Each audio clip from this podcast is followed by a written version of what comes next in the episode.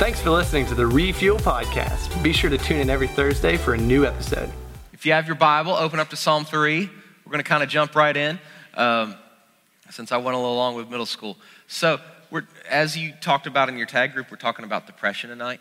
Um, that's why I wanted to do it like a little bit more like of a low key, um, almost like a Bible study tonight, because this is such a, you know, these are all touchy subjects, but if, if this is something that you kind of, you kind of struggle with, you deal with, or you know somebody who deals with this, this is a very touchy subject or kind of an important topic to you. Um, so I want to just, yeah, I wanted it to be kind of informal. If you have a, if you have a question about like the scripture we're talking about or about the Bible in general as we're kind of going through this, um, just raise your hand and ask. Or just ask. You don't have to raise your hand. This is not school. You'll, you'll have to do that tomorrow. So um, we're talking about depression, and depression by the numbers. Um, you know, I'm starting all these off with by the numbers. These are some numbers that may or may not surprise you. Um, the first number that is of interest is that 3.1 million teenagers in the U.S. Um, have had at least one major depressive episode. Um, so we're not talking about like a sliver of the student population. We're talking about either you or people that you are close to that, that struggle with this. Um, according to the Center for Disease Control, uh, the number three leading cause of death among teenagers is suicide. The number three. I mean, think of all the crazy diseases and all, all the things that we, we, we you know, we're, we're, we're scared about the number three leading cause of death among teenagers is the, is the fact that some have chosen to take their own life. Um, and I hate, I hate this, but I see that borne out in our, in our, in our community. Um, since I've been a youth pastor here, and this is year number eight, I think, eight or seven or eight, every school year there's been a teenager who has taken, their, taken his or her, her life in our school districts, like one of our school districts.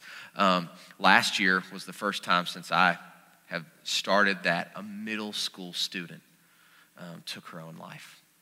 Um, there are an average of 5,400 suicide attempts by students grades 7 through 12 every day. Um, I did the math on that. That, that amounts to every 16 seconds a teenager attempts to take their own life.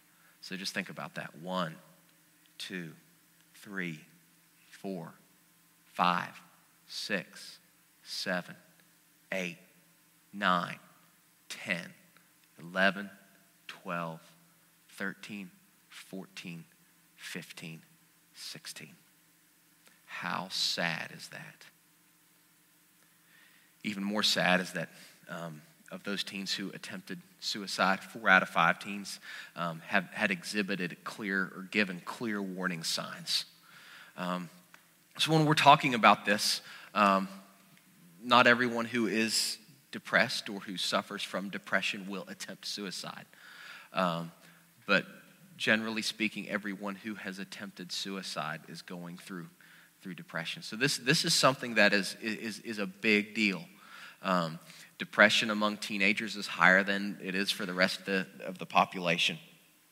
Um, I kind of got into more of the symptoms of depression with middle school just because it's kind of an unknown thing to them more so than it is to you, but I just want to kind of read those off so you, you, you see them. Symptoms of depression are fascination with death, feeling of helplessness, low energy, isolation, feeling physically ill, weight gain, feeling of worthlessness, self harm, poor concentration. That's just a, that's just according to the Center for Disease Control. That's their list of symptoms, and there are more, of course. Some of the causes of depression um, are trauma, something traumatic happened to you, um, just your DNA, your family history. Um, if you, some people are just you physically more likely to suffer a depressive episode or to suffer from depression just because of their chemical makeup. Um, lack of sleep. Um, they say possibly one of the reasons that depression is on the rise among teenagers is that the number of hours per, per night that they get of sleep is on the decline. Um, abandonment.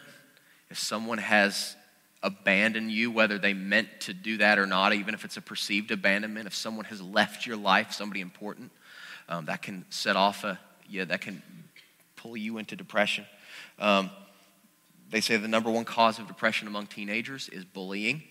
Um, and, you know, we, we think of bullying, we think of uh, Farkus on a, um, um, um, a Christmas story, but it's, it's a lot more insidious now than it was, was back then. Um, and then there's also seasonal, uh, seasonal depression. Um, these, this month and the previous month, January and February, are the, are, there is every year there's a spike in diagnoses of depression um, because of the, of, the, of the time period of the year we're in. Um, clinical depression is when the chemicals in your brain are off balance to where you can only focus on your feelings. Um, you can have the perfect life. You can everything can be going great in your life from an external perspective, but inside you feel dead inside and you feel hurt inside and you can't explain why and nobody else can explain why and they can't understand you because everything should be fine with you because what's wrong in your life and you can't explain it. It's because you can only focus on your feelings because of this imbalance. Um, some people go through a feeling of depression or a season of depression where it's not from a clinical sense, chemicals that are imbalanced, but it's just to where you, things have happened that, that, that make you sad and make you feel like like things are hopeless. And that's the common denominator, whether you're going feeling depressed, going through a season of depression, or you just, or, you have that, you know, clinical depression is there's this feeling of hopelessness. And when you lose hope, when you lose hope, nothing else matters, does it? If you don't think it's going to get anything, any better, nothing else matters.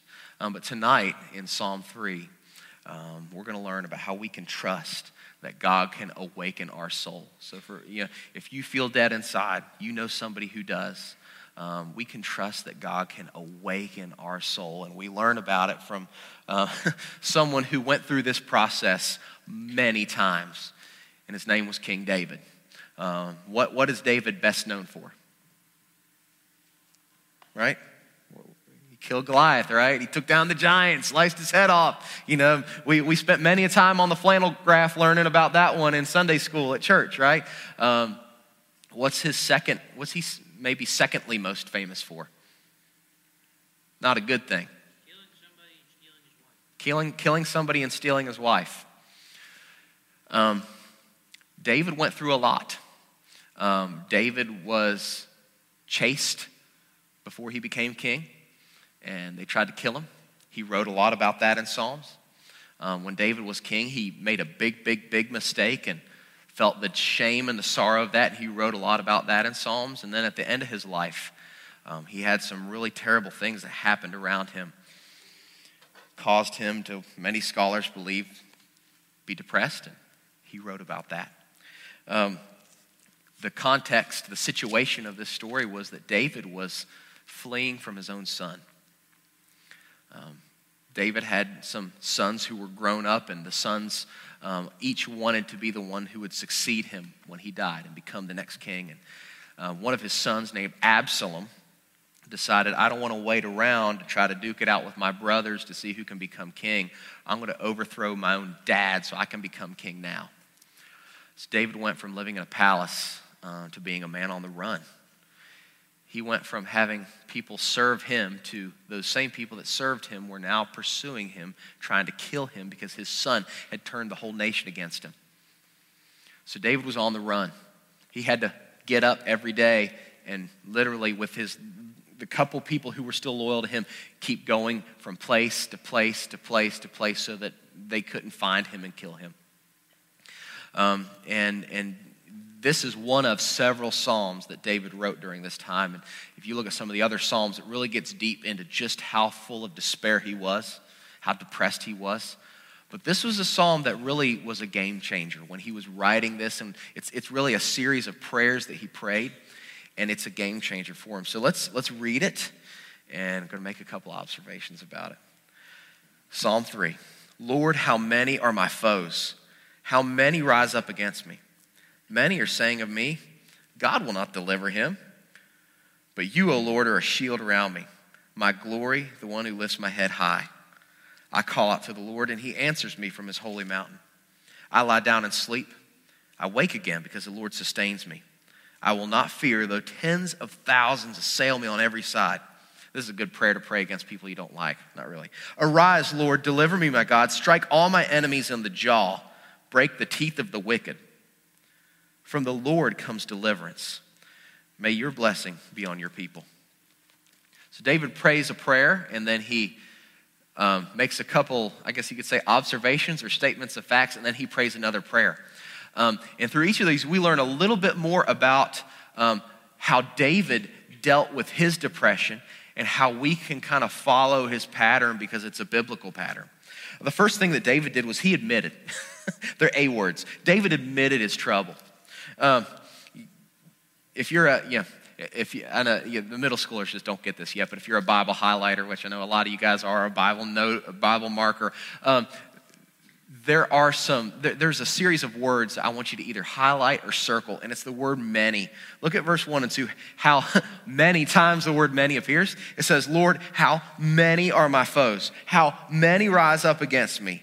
Many are saying of me, God will not deliver him. The problem, the situation that I think David was just because of the Psalms already kind of predisposed. Maybe he suffered from clinical depression. These situations that kind of made the problem worse um, were pretty serious. Um, his foes were, were many. Um, they were rising up against him, and everybody had written him off. You ever had that feeling when everybody had written you off? Well, David knows exactly how that was. One thing you cannot say about David was that he was a fake. Because if you read through the Psalms, David was brutally honest about himself. When he screwed up, he admitted it. When he was depressed, he poured his heart out to God. David admitted his troubles. How about you? You know, we we have tried, April and I and Kate and the leaders, we've tried really hard to make this a place where it's okay not to be okay you know, what's sad is that, you know, first, a lot of times we don't even admit, admit to ourselves that, that, that we have trouble. It's kind of like this guy sitting on top of the fire. You know, he's just, you know, sitting there holding a brew, being stupid, you know, don't even realize his crotch is about to burn out. Um, Oh, I'm not supposed, I don't know if I'm supposed to say that. But anyway, uh, high school, I can say anything I want to, right? Um, but, you know, he, this, some, for some of us, though, this is us in our trouble. This is the way that we approach it. First, we lie to ourselves when we say are okay. Second, we lie to God and we never we're, we're afraid to even pray to God and cry out to God like David because it would mean admitting that we have a problem. And we would never ever at church in youth group be honest with one another. You know, it's sad that you know the one place that we really can't be honest. Is the place that God had to, has designed for us to heal each other and to restore each other and to lift each other up. Um, the first step in it's gonna gonna see it later daily demolishing uh, depression. We have to admit if, if we're not okay we have to be honest with ourselves. We have to be honest with god. We have to be honest with each other. Um, the next thing that david did was that he affirmed his trust in god um, you know me and my big butts well, some, some of you haven't been around here very long, so get ready, buckle up. you see, I got this thing. I like big butts and I cannot lie. Now, you other brothers can't deny. Uh, no. Um, that song's too old for you guys to even remember. But um, yeah, there, there are some big butts in the Bible, and this is one of these big butts of the Bible. I'm actually, I, I, Jeff was talking to me about this the other day. He's like, you need to write a book. Yeah, I, I think one someday I'm either going to write a book or a series of devotionals, 21 big butts of the Bible. But um, this is one of them. So far, David, this is all one prayer so far to God. David's prayers have focused on his surroundings, right? Many are my foes, many rise up against me, many have written me off. This big butt is a big hinge to where his prayer swings on this hinge from looking at his circumstances to looking at God. And here's what he says He says, But you, Lord, are. Don't even go any further. You, Lord, are. That word Lord, um, in most of your Bibles, it will be in all caps, that word Lord. What that means when you see that in your Bible is that, that the writer used God's covenant name, the name Yahweh. Um, in, in, depending on how old the psalm is, it's either Yahweh or Jehovah.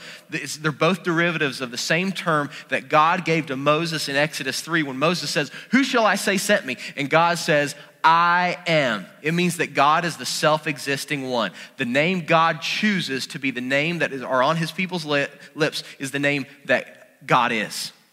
And before David even gets into any specifics, he says, I got all these problems, but God is something that we need to remember when we go through this that we need to affirm our trust in God that yes, I am in the depths of despair. I feel like I'm dying inside, but God still is. Then he goes on to be a little more specific. He says, You, Lord, are a shield around me. What's interesting is that nobody ever touched David, even though the whole kingdom was trying to pursue him. Even though he felt the oppression by all these people, they never touched him. And we have an enemy, a three part enemy. You guys remember this, right? We've gone through the world, Satan, our adversary, and our own flesh. We have an enemy that seeks to oppress us. But God is a shi- but God is and he is a shield that even when we are oppressed can't touch him. A lot of you ask me the question if somebody kills themselves, somebody commits suicide, will they go to heaven? The answer is if they are saved Absolutely. If you call me and you say, I want to end it, I will do everything I can to tell you not to and to stop you, even if I have to physically restrain you. And we've been there before. But here's the thing you have to remember even though sometimes for some people, maybe even people that you know, it seems like depression dealt the final blow, it, if they were believers in Jesus, it oppressed them, but it didn't touch them because nothing can separate you from the love of God. He says, My glory. Uh, sometimes depression is caused by shame. Um, David knew how that felt because he dealt with shame from the sin that he had committed with Bathsheba. And he's still, at this point, experiencing the ramifications of it because he's got multiple sons by multiple ladies that are all fighting and it was because of his indiscretion, because of his sin. And he still, I think that shame followed him all his life. But he says, even though I can't glory in myself, even though I feel like yeah, I'm, I'm just in this hopeless situation, I can still glory in my God. And then he says, God, you are a better rendering of the Hebrew than this NIV is, you are the lifter of my head. Yeah, there will be times if you, if you are dealing with depression that even the meds can't lift your head and you try to you, you, try to feel better and you try to find joy and you maybe try to find it through a relationship friends boyfriend girlfriend. You try to do it through personal achievement but you still can't lift your head up. You can't find joy. Look what it says. It says that even when you can't lift your head up it's because God is the lifter of your head. You don't find joy. You don't find victory by pulling yourself up by your bootstraps. You don't do it by just trying to do better and trying to force yourself to go out and hang out with people and that kind of. You find it in God. And David found it. He found it. So David affirmed his trust in God. And then the final thing that David did that I think we would be wise to mirror is that he anticipated deliverance. It's a footprint of Neil Armstrong when he landed on the moon. Um, it's old news to us, but man, our grandparents, that was a big deal. Can you imagine watching that live? Can you imagine what that was like? I mean, my goodness, that beats a royal wedding any day for me. Um, but, uh, but yeah, he, the whole world was watching, and big deal, footprint. Your mom yells at you if you leave a footprint in the house. Neil Armstrong's mom did not yell at him for leaving a footprint on the moon because that little footprint, no big deal, it was a big deal. Um, when we or you are going through depression, Look at the Bible. God uses small baby steps to make a big deal in your life and make a big difference in your life and to slowly reawaken your soul. Look at the baby steps. And th- this is not specific to David. You look he does this with Elijah, he does this with Paul, both of whom scholars believe experienced depression. Look at the baby steps. First, answered prayer. Verse 4. David says, "I call to the Lord same name there, by the way, Yahweh. I call to the Lord, and he answers me from his holy mountain. When God answers a prayer, no matter how small, when you feel like you've got nothing to hold on to, that's a big deal. Keep reading. He says, I lie down and sleep. I wake again because the Lord sustains me. Um, some of you know how this is. You're tired, but you can't sleep. You wish you could sleep. Your body is screaming, sleep, sleep, sleep. But because of what's going on inside you, you can't sleep. Imagine David as he's being oppressed by all these people and he's sleeping with one eye open. God miraculously gives him sleep. He says, God, thank you for a night of sleep. This is a prayer maybe some of you should pray before you go to bed. Look down at the next psalm, Psalm 4, verse 8. It says, In peace. This is the same. He's still fleeing. Yet In peace I will lie down and sleep. For you alone, Lord, make me dwell in safety. I wake again, he says in verse 5, the Lord sustains me. Thank God for another day. For some of you, it's all you can do to make it through another day. Then in verse 8, he says, From the Lord comes deliverance. Because of these baby steps, because of these little things, he was looking for God working in unspectacular ways in his life. He knew that he could trust God for deliverance. We know the end of the story with David. God delivered him. I and you don't have the luxury of knowing how our situation is going to turn out specifically because we're in the middle of it. But one thing I can promise you for sure is God promises deliverance, ultimate deliverance. You want to see you? Oh, oh man, oh, we've got time. The middle schoolers can wait. We don't leave till 8:15 anyway. Go to Revelation 21, chapter chapter 21, verse 4. This is ultimate deliverance right here from depression, and this is promised to each and every one of you. And this is what you have to hold on to. Revelation 21 4. I'm going to give you a minute to turn there. It's in the back of the book. We're literally going to read the back of the book of your life. Revelation 21 4. He, Jesus, will wipe away every tear in their eye. There will be no more death or mourning or crying or pain, for the old order of things has passed away. When Jesus comes back, there will be no such thing as cancer.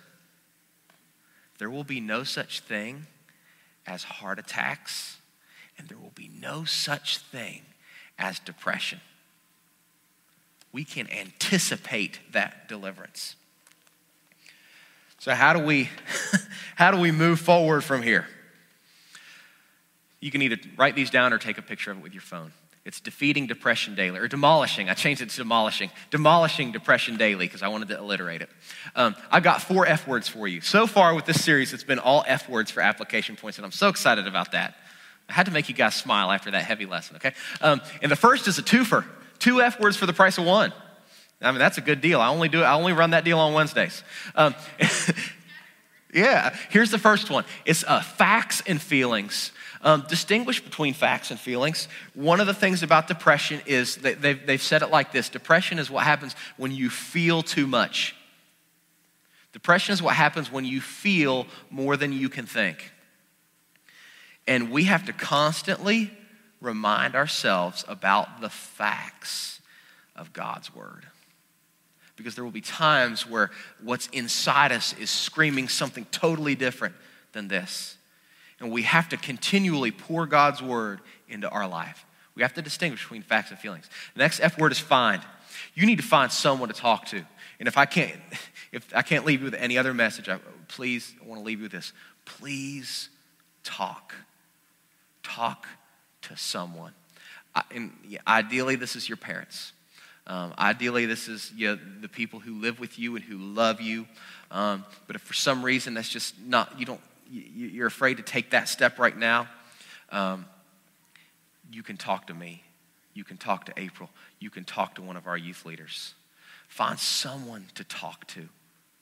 The next thing is friends. Um, you may not be dealing with this, um, but maybe you have someone who keeps you up all night and you are afraid to stop texting them, snapping them, talking to them because they are in the darkest place imaginable, and you're afraid of what ha- might happen if they're left to themselves. There have been people who have admitted things to you that you're holding secrets that no one person should ever have to hold. Friendship is based on trust. Um, But friendship is also based on doing the right thing for your friend. And some of you, your friends are not going to be able to get the help that they need only from you. They need more help than you can give them. And you can be their friend, but you can't be their counselor. You can't be their therapist. You can't be their parents. And you can't be their spiritual guides. If you have a friend that is admitted things to you about hurting themselves, about wanting to kill themselves, about threatening to harm themselves or someone else, you're not doing them any favors by keeping those secrets you need to talk to somebody. Once again, ideally your parents, but if you're not sure how to have that conversation, you can talk to me. Um, the final thing is fill. Fill your life with sunshine. Um, some of you, if you started sleeping every night, if you took some melatonin and went to sleep, I'm not saying this is everybody's problem and, and, and everybody's issue is, is, is, as not as unserious as just not getting sleep. I understand that. But for some of you, if you took a little bit better care of your body, you would have what you need inside you to overcome, um, to overcome what you're dealing with. And that's part of God's plan. That's not just self-help therapy stuff. This is God's plan. God says in, in 1 Corinthians chapter 5, honor the Lord with your body. And when we don't take care of our body, we experience not only depression, but we're not a good testimony to God. Um, so those are your F words. I just want to put one final thing on the screen, um, and it's it, it's it's this. I, I, there are three resources, um, and what I ask middle school to do, maybe you want to do this too. Just take a picture of these, um, if not for you, if for someone else um, that may, may confide in you something they're struggling with. Um, these are three resources that I just want to make available to you. There is a 24 17 helpline for people who are struggling with self harm and suicidal thoughts. And that's the number 800 273 TALK. If you have a friend, or you yourself are struggling and you, you, you, you're just too proud to talk to me, or you're too nervous to talk to your parents, you can call this number. There will be somebody who will answer and will talk with you. There's a book. Um, I, I, read a little bit of time to get through it and read it, and it's a, it's, it's a good book that deals with gaining victory over depression. It's called Limitless Life by Derwin Gray. Um, if you can't afford a copy, I'll get a copy for you. Um, and here's the final thing I made sure this was okay with April. Um, I put our numbers on the screen. Um, if you need somebody to talk to, whether it's first thing in the morning or whether it's how late do we usually stay up? How late do we end up staying up with people? You know, we, we've, we've watched, we've stayed up with people all night before. Uh, we've stayed with people all day before. We've texted with people all night before. And it is our, it is our joy to do that, to be there for you. Um, so if you don't have anybody else to talk to, you've got someone.